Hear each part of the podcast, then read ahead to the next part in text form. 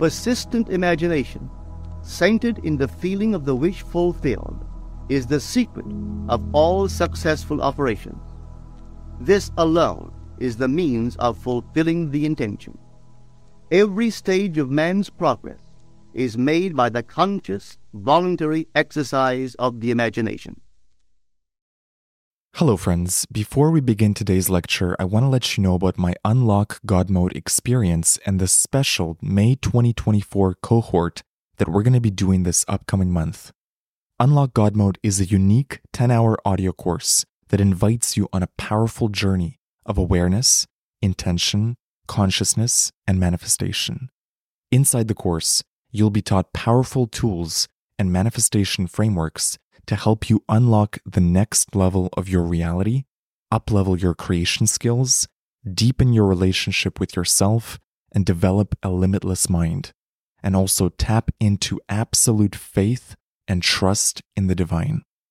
We are about to begin the May 2024 Unlock God Mode cohort. So, for anyone who joins Unlock God Mode this week, you will be added to the May 2024 group coaching calls. These are bonus weekly group calls with me and other members of the group, and I'll only be doing them this May. Also, as a bonus, for those that join this week, you'll receive a one on one personal coaching call with me to help you with any challenges or goals that you have. So head over to unlockgodmode.xyz or use the link in the show notes to lock in your spot in the Unlock God Mode experience. For those that join, this will be an extraordinary life changing, transformative experience for you. And I'm so excited to have you in the group. I hope to see you inside the course. And now, enjoy this episode.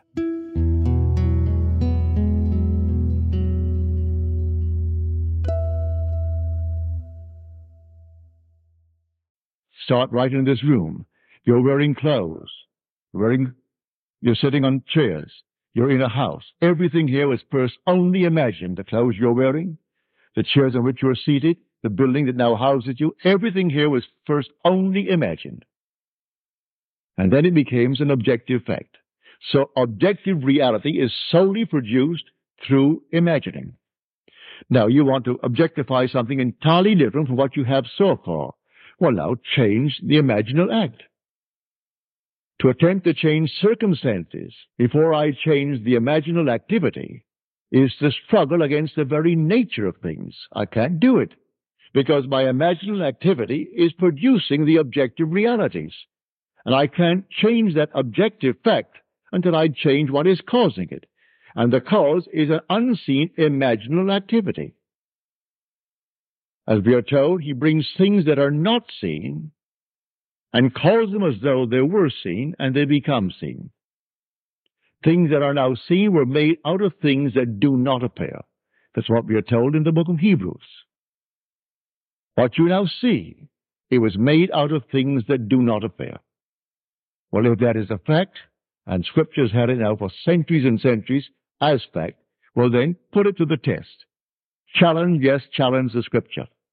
As you're taught in scripture to challenge it.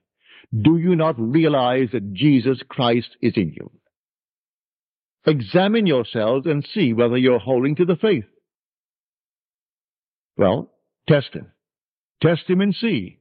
If he is in me and he does all things, I'm going to test him. Well, I've tested him over and over and over and found him faithful.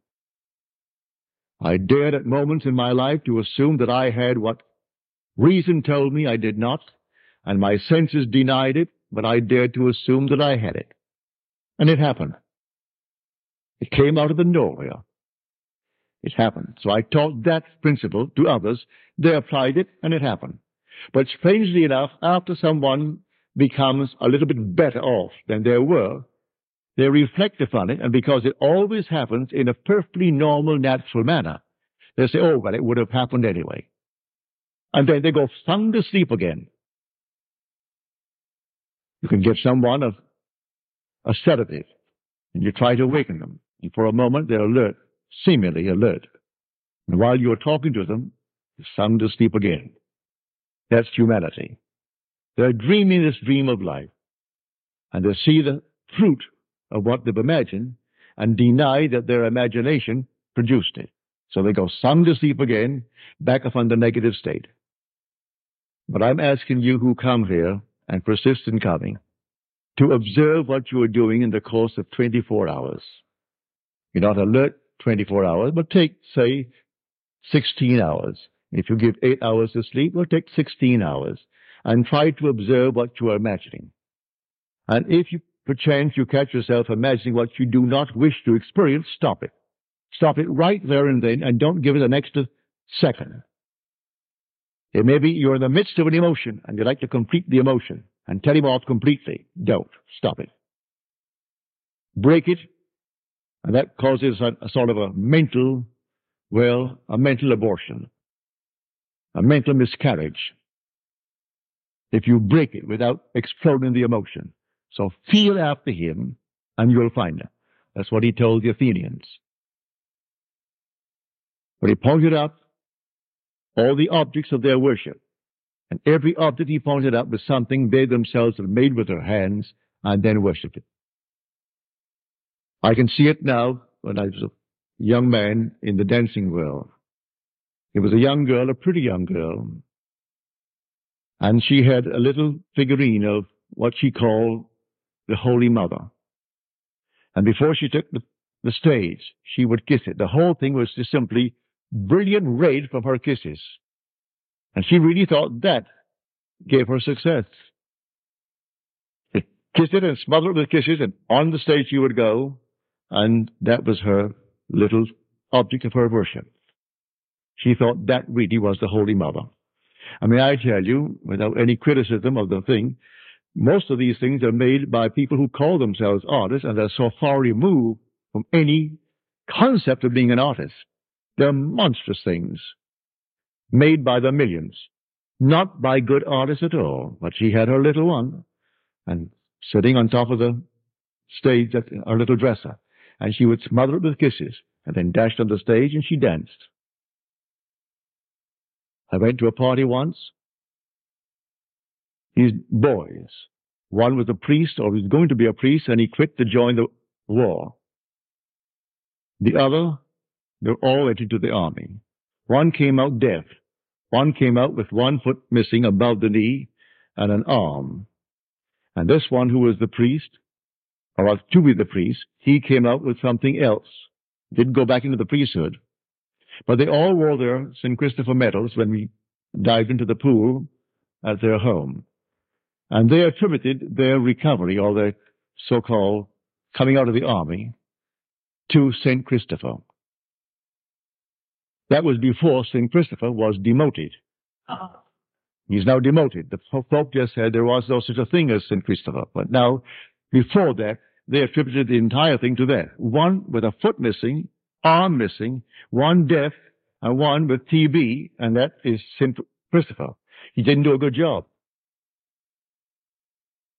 But they actually were completely, I said to my wife, I said, darling, suppose they know what I teach.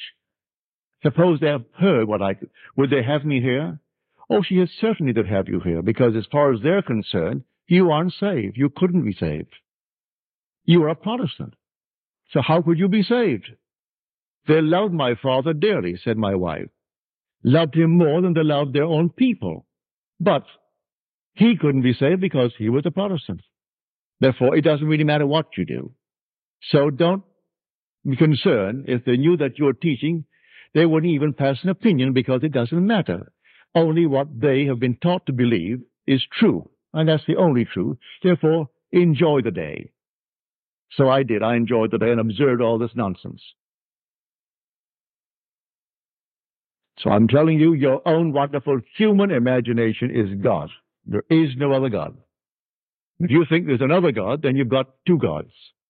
And you start with two, you're going to have four, and four is going to give you eight, and eight, sixteen, and then you have millions of gods. There's only one God. Hear, O Israel, the Lord our God, the Lord is one. And that God is I am. That's his name forever and forever and forever. And when you say I am, you're actually announcing the fact that you are imagining. That is imagination. That's God. And it's the human imagination And it is the eternal body of the Savior. And the only Savior is the Lord God. I am the Lord your God, the Holy One of Israel, your Savior. And besides me, there is no Savior. So the Jesus of the new is the Lord God of the old. And where is he? In man.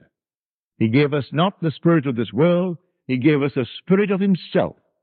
And that spirit of himself is in man as man's own wonderful human imagination. Now let us go into the silence.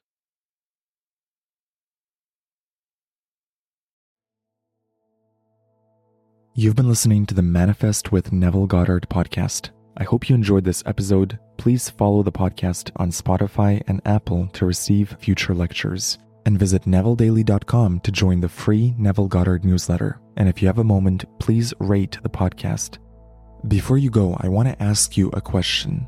Are you ready to fundamentally transform your reality and upgrade your consciousness? If so, join the in depth immersive audio course Unlock God Mode, a guide to upgrade your consciousness to greater wealth, love, and success. This course is an in depth exploration of your reality, a chance for you to get 30 mental upgrades, one lesson a day for 30 days that will shift your reality, upgrade your consciousness, dissolve limiting beliefs, and unlock the God mode of your personal reality. Each lesson is 15 to 30 minutes long and will guide you day by day on how to implement and test your creative power. If you're someone who wants to see real world results with manifestation and the power of the mind, this course is designed for you. For a limited time, you can get a special discount by using the promo code GRATITUDE. Head over to unlockgodmode.xyz or use the link in the show notes. I hope you join me in this unique experience. Thank you for listening, and I'll see you in the next episode.